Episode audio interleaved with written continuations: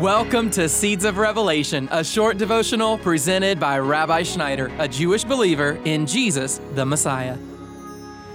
Baruch Hashem, welcome today to the Seeds of Revelation. You know, all this doesn't happen without a team, okay? I mean, this is not something that's just Rabbi Schneider doing all this stuff. I got an awesome, anointed, God called team around me. John, our engineer, why don't you come over? I want to introduce you to everybody. See, this is just, we got, th- we got several people here today working on, we got a big crew, but here's our leader right here today. John's making it all happen. I just want to share it, beloved. Thank you for, for your prayers and thank you for your love because you know what? We're a body, we're all connected to each other and we all depend on each other. And I realize that I'm able to do the things that I do because there's a great team in this ministry. So thank you, John. Thank you, team, today. And we're looking today at a very specific word from the Lord. It's a unique word. It's a word that some of us have heard, some of us have not heard. It comes from the prophet Zechariah.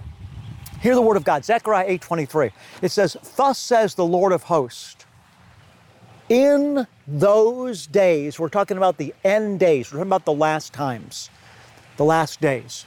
In those days, the Lord says through the prophet uh, uh, Zechariah, 10 men from all the nations will grasp the garment of a Jew, saying, Let us go with you. We have heard that God is with you. Let us go with you. Ten men from all nations grasping the garment of a Jew, saying, Let us go with you, for we have heard that God is with you. Do you know that God still has a special calling on the Jewish people? Paul speaks about this in the book of Romans, chapters 9 through 11. And the question that Paul's bringing to the surface is if the Jews are God's chosen people, why have so many of them rejected Jesus? And then he said, and because so many of them have rejected Jesus, is God's call upon them null and void? And Paul answers that question in several different ways. First of all, he says, may it never be. In other words, Paul's saying completely, he's completely rejecting the notion that God has done with the Jewish people or that there's not still in place a special call in their life. And Paul goes on to say that it's only a remnant of Jewish people that have been chosen and are now walking with God in the everlasting covenant.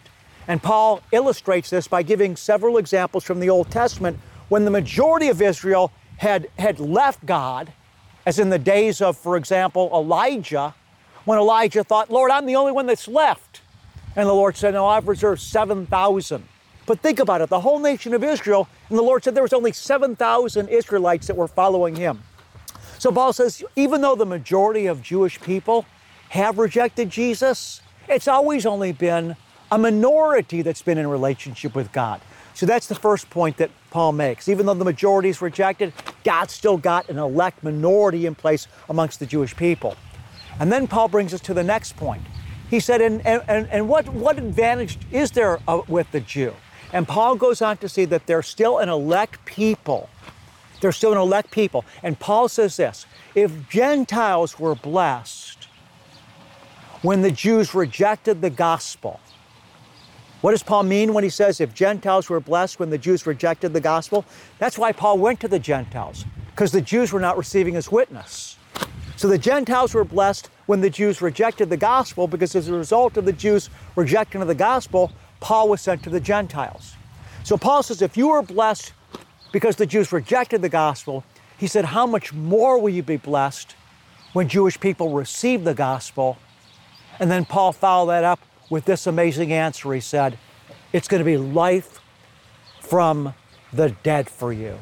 So, beloved, let's understand that God still has a special call upon the Jewish people. Let's celebrate that. Because in the days going forward, there's going to be more and more anti Semitism. Satan wants to breathe more anti Semitism into the world.